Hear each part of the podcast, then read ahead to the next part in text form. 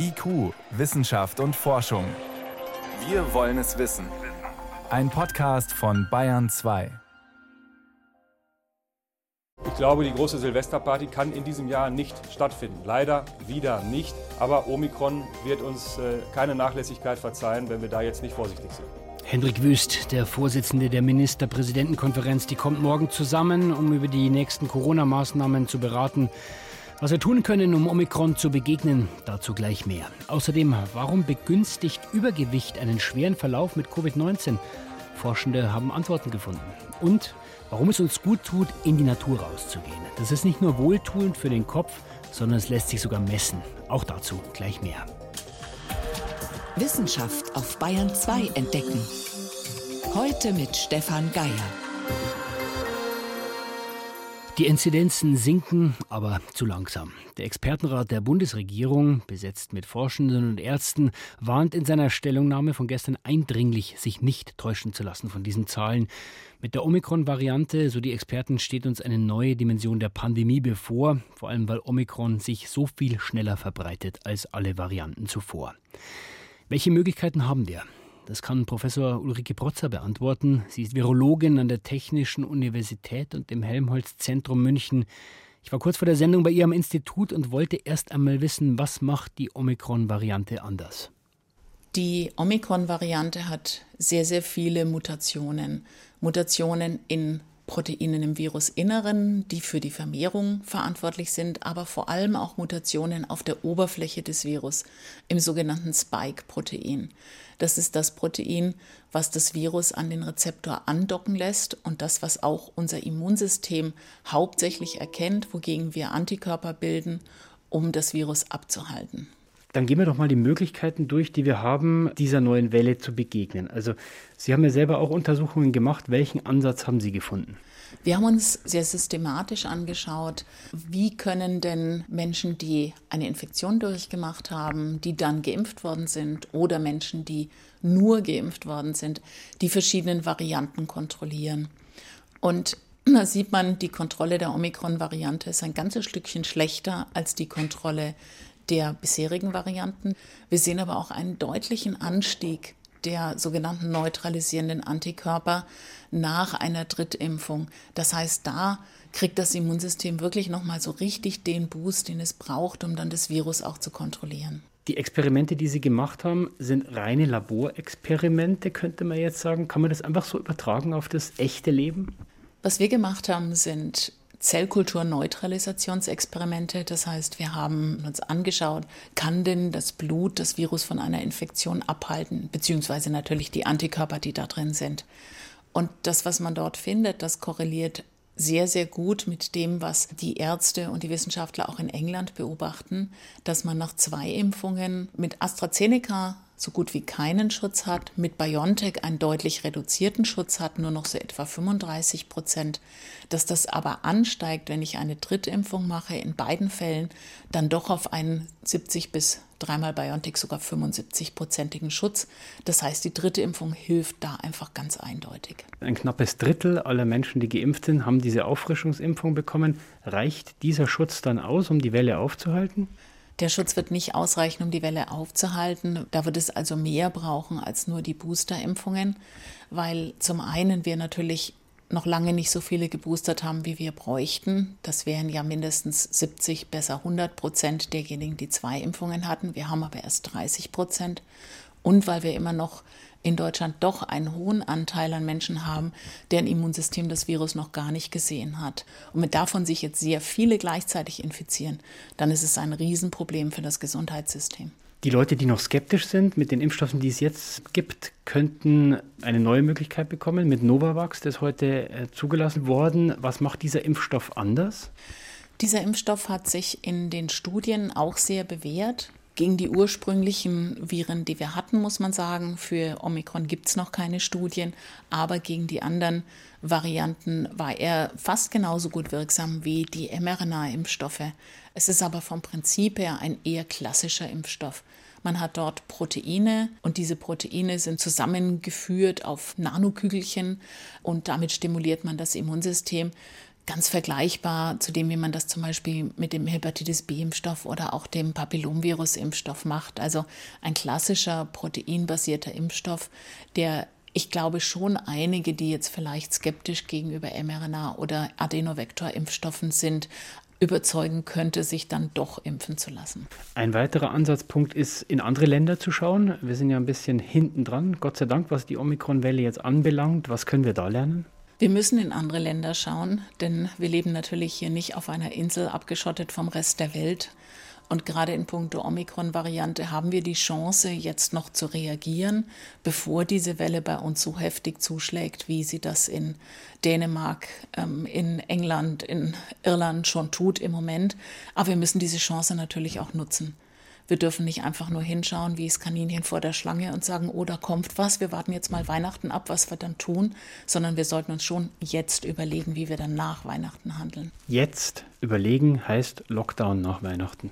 Ich glaube, dass wir bei der raschen Ausbreitungsgeschwindigkeit dieser Omikron-Variante um eine verstärkte, und zwar deutlich verstärkte Kontaktbeschränkung um die Jahreswende herum nicht mehr herumkommen werden.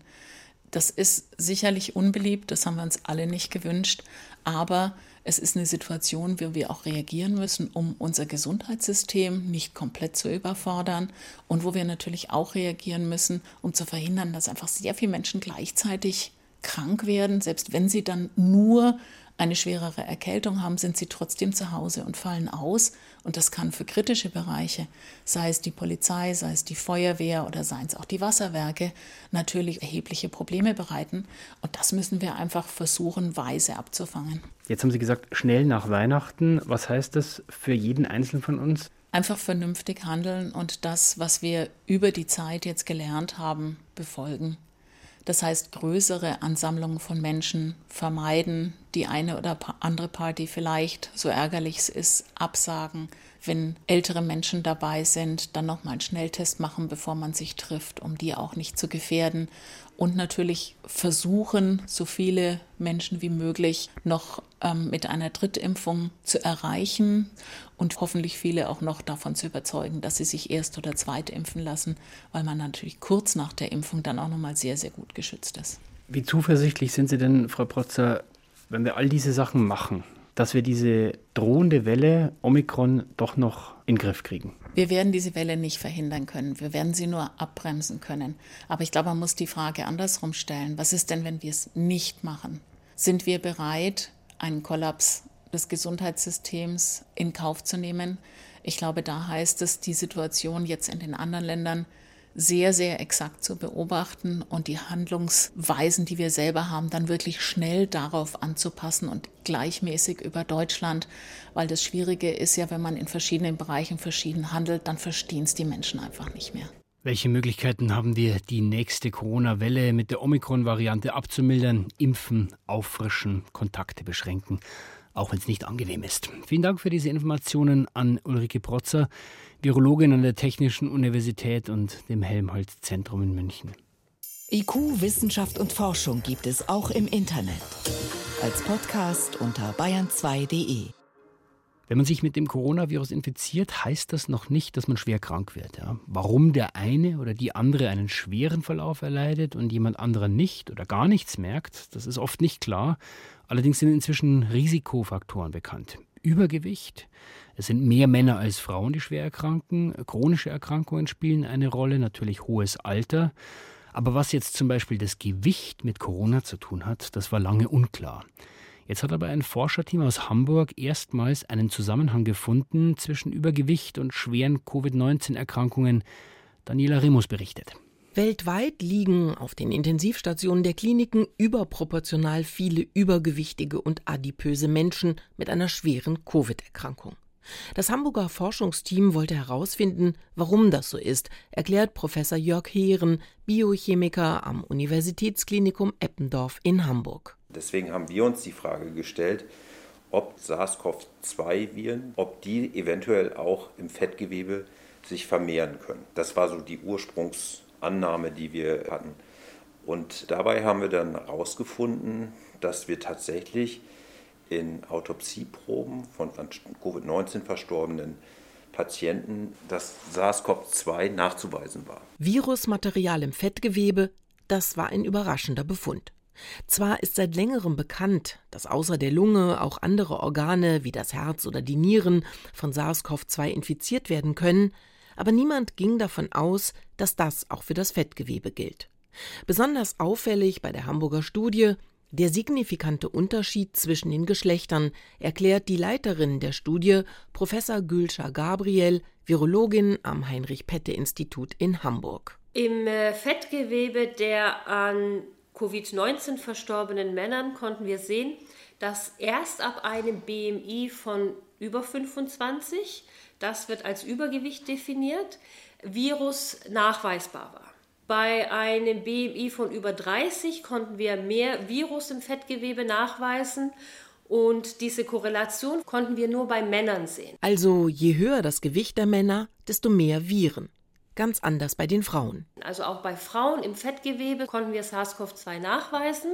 Allerdings gab es hier keine Korrelation zwischen BMI und Virusnachweis. Dieser Unterschied zwischen den Geschlechtern deckt sich mit dem Alltag in den Kliniken.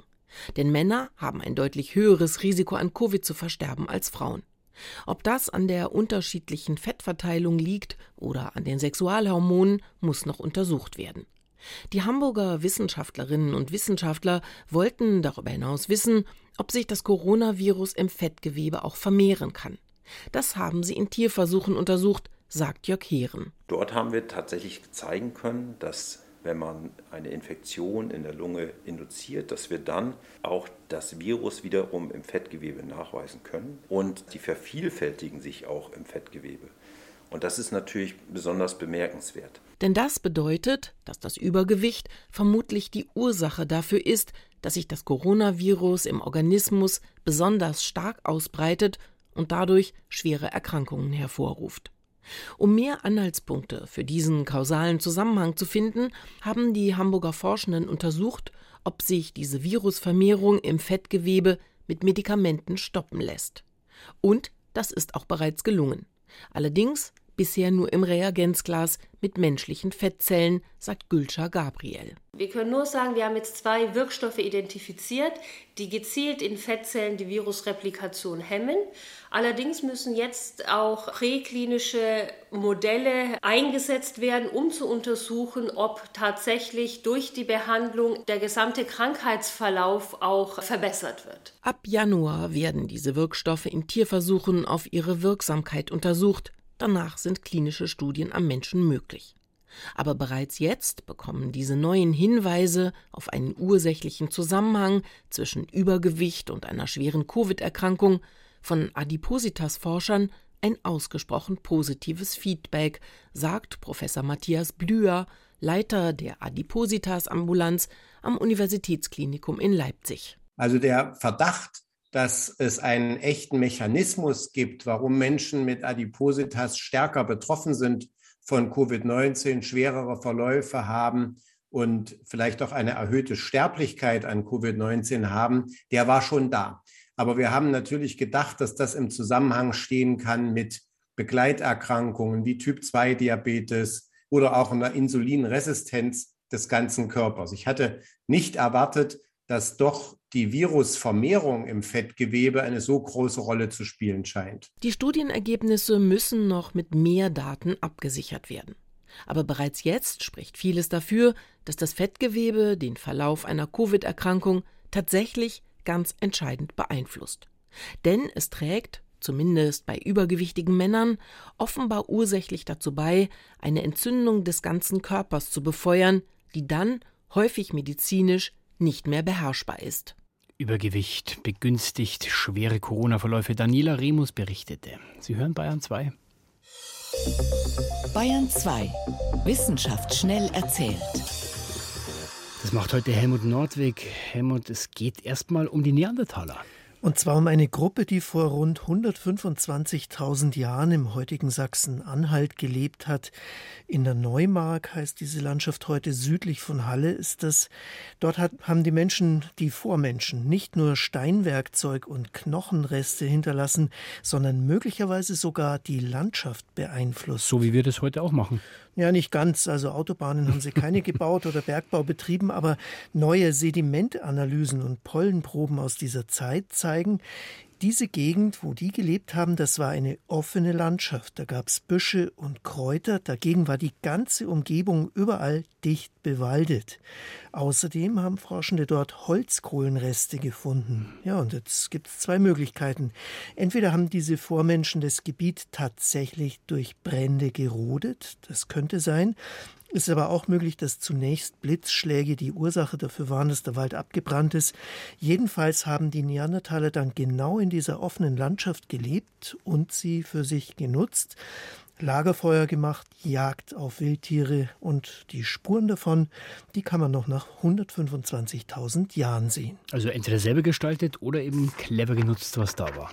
Genau, jetzt gehen wir in den Weltraum und zwar ans andere Ende der Milchstraße. Da haben Astronomen eine ganz besondere Struktur entdeckt, ein Band, das aus Wasserstoffatomen besteht. Das heißt Maggie. Maggie haben sie es genannt, um die Wasserstoffe menschlicher zu machen. Naja, einer der Forscher war Kolumbianer und da gibt es den Rio Magdalena. Nach dem ist es benannt. Es sieht eben aus wie ein Fluss von ungeheurem Ausmaß, 3900 Lichtjahre lang, eine der größten bekannten Gasansammlungen in der Milchstraße. 1,7 Millionen Sonnenmassen sind da ungefähr drin. Nun sind ja die Sterne der Milchstraße in einer Ebene angeordnet, so wie in einer Scheibe. Und das Band, das liegt etwas unterhalb. Warum? Das ist unbekannt. Und was genau ist dieses Band aus Wasserstoff?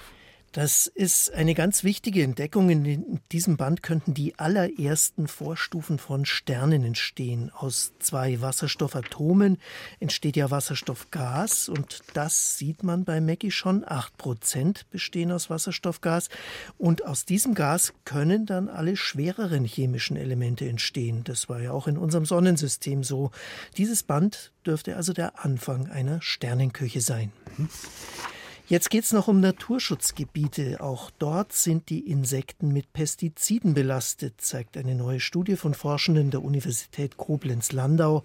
Die haben die Tiere in Behältern mit Alkohol gefangen. Der konserviert die Tiere zum einen, zum anderen lösen sich aber auch die Pestizide drin und so kann man sie nachweisen.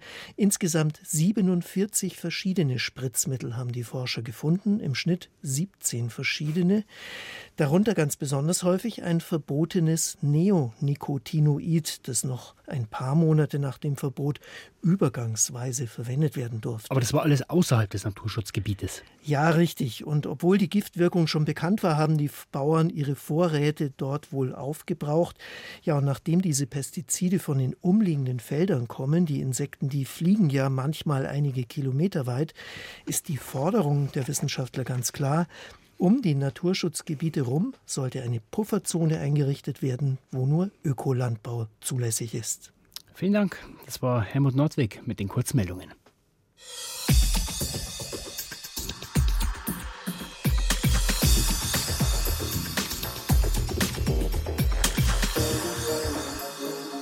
Ich muss raus. Wenn wir gestresst sind oder wenn wir uns einfach nur zu lange in Innenräumen aufhalten, dann überkommt uns ja oft dieser Drang. Ja, raus, frische Luft, Himmel, einfach Natur. Und wenn wir dann spazieren waren oder durch den Wald gelaufen sind oder eben auch, wie wir gerade gehört haben, durch ein Naturschutzgebiet, dann geht es uns in der Regel besser, zumindest gefühlsmäßig. Aber woher kommt eigentlich diese Wirkung der Natur und ist die nur gefühlt? Nein, sagen Forschende. Sie untersuchen die wohltuende Kraft der Natur. Dorothee Rengeling. Im Wald rauscht der Wind, es duftet nach Tannennadeln. Auf der Wiese summen Insekten, im Park zwitschern die Vögel. Wenn Stadtbewohner mindestens dreimal pro Woche einen kurzen Spaziergang durch die Natur machen, dann lässt sich der Effekt sogar im Blut messen. Bei einer Studie der Universität Michigan hatte das Forscherteam seinen Probanden so eine Naturpille verordnet und vorher und nachher zum Beispiel gemessen, wie hoch ihre Cortisolwerte sind. Cortisol ist ein Stresshormon. Das Ergebnis des Versuchs? Schon nach 20 Minuten in der Natur hatte sich der Cortisolspiegel deutlich gesenkt. Die Naturpille wirkt also. Ähnliche Effekte hat auch der Umweltpsychologe Gerhard Rehse von der Universität Koblenz-Landau beobachtet. Er hat männliche Probanden 20 Minuten sowohl auf einen Spaziergang durch den Wald als auch auf einen Spaziergang durch die Stadt geschickt. Nach dem Waldspaziergang sagten nicht nur die Spaziergänger selbst, sie seien entspannter. Die Forscher wollten auch herausfinden, ob man ihnen das ansieht und haben ihre Gesichter vor und nach den Spaziergängen fotografiert. Diese Fotos schauten sich Frauen an. Und da zeigte sich tatsächlich, dass die Männer, die einen Waldspaziergang gemacht haben, von den Frauen als weniger gestresst beurteilt wurden als die Männer, die einen Stadtspaziergang gemacht haben. Aber warum tun uns Naturerlebnisse wie Spaziergänge so gut? Gerhard Rehse erklärt das zum Beispiel mit der Stresserholungstheorie. Denn Menschen lebten in ihrer gesamten Entwicklungsgeschichte immer in der Natur. Sie hat unser Überleben gesichert durch Nahrung, Wasser und Schutz. Folglich ist die Natur positiv assoziiert und wenn wir in der Natur sind, dann erleben wir so ein positives Gefühl, positive Emotionen und dieses positive Gefühl, das führt dann letzten Endes laut dieser Theorie zu dieser Erholung und Stressreduktion. Das gilt natürlich nur an der Stelle, wo man a nicht in der Natur arbeitet und das so der Alltag für einen ist und b auch nur so weit, wie Natur nicht bedrohlich ist. Aber muss man dazu in Parks, Wäldern oder Naturschutzgebieten spazieren gehen? Oder könnten auch ganz normale Straßenbäume unsere Gesundheit positiv beeinflussen? Ein deutsches interdisziplinäres Forschungsteam hat genau das untersucht. Von 10.000 Erwachsenen der Stadt Leipzig, die an einer Gesundheitsstudie teilgenommen hatten, wusste man, wie viele Medikamente ihnen gegen Depressionen verschrieben wurden. Diese Daten wurden in Bezug gesetzt zu der Anzahl von Straßenbäumen, die in unmittelbarer Nähe von ihren Wohnorten stehen. Aletta Bonn, Professorin und Departmentleiterin für Ökosystemleistungen am Helmholtz-Zentrum für Umweltforschung in Leipzig. Wir konnten zeigen, dass mehr Bäume in unmittelbarer Umgebung des Hauses häufig mit einer geringeren Anzahl von der Antidepressiva-Verschreibung einhergehen. Das heißt, der Baum, den ich aus dem Fenster sehe, den ich sehe, wenn ich aus der Haustür trete und zur Arbeit gehe, zur Schule, zum Einkaufen, vielleicht auch wenn ich ins Auto steige, etwas, was man alltäglich mitbekommt, dass diese Straßenbaumdichte ganz wichtig war und einen Zusammenhang zeigte mit einem verringerten Risiko, Antidepressiva verschrieben zu bekommen. Das zeigte sich, obwohl zum Beispiel der Beschäftigungsstatus, das Geschlecht oder das Körpergewicht aus den Daten herausgerechnet wurden. Das sind Faktoren, die Depressionen begünstigen können. Besonders klar war der Zusammenhang bei sozial schwachen Gruppen, die in Deutschland am gefährdetsten gelten, an Depressionen zu erkranken. Aletta Bonn erklärt das Ergebnis nicht nur mit der Stresserholungstheorie, sondern auch mit der Theorie von der Aufmerksamkeitswiederherstellung. Im Alltag sind wir ständig aufmerksam, immer auf ein Ziel orientiert. Diese zielgerichtete Aufmerksamkeit kann unser Gehirn nicht endlos leisten. Diese Aufmerksamkeit kann wiederhergestellt werden, wenn wir uns in der Natur aufhalten, etwas verweilen in dem Baum, vielleicht auch Vögel beobachten und dass sich dort die Aufmerksamkeit wieder erholen kann. Mehr Straßenbäume in Städten könnten also dazu beitragen, dass die Bewohner eine gute psychische Gesundheit haben. Gerhard Rehse experimentierte sogar mit einem virtuellen Waldspaziergang. Studienteilnehmer manövrierten sich mit einer Spielekonsole durch einen digitalen Wald, also wie mit einem Computerspiel. Andere Teilnehmer gingen durch einen echten Wald. Alle, die digitalen und die echten Waldspaziergänger, fühlten sich erholter und entstresster. Was letzten Endes darauf hindeutet, dass auch digitale Umwelten wirklich diese Funktion der Stressreduktion, der Erholung bieten können. Denn unser Gehirn scheint natürliche Strukturen wie Bäume, Äste, Flussläufe oder schöne Landschaften besonders leicht zu verarbeiten. Natur tut gut, sie ist ein Geschenk fürs Wohlergehen. Vielleicht motiviert auch das manche Menschen, sie mehr zu schützen. Dann haben wir auch wieder mehr Raum, um das Wohltuende an der Natur auszukosten. Mit diesem Ausflug war es das vom IQ-Team für heute. Am Mikrofon war Stefan Geier.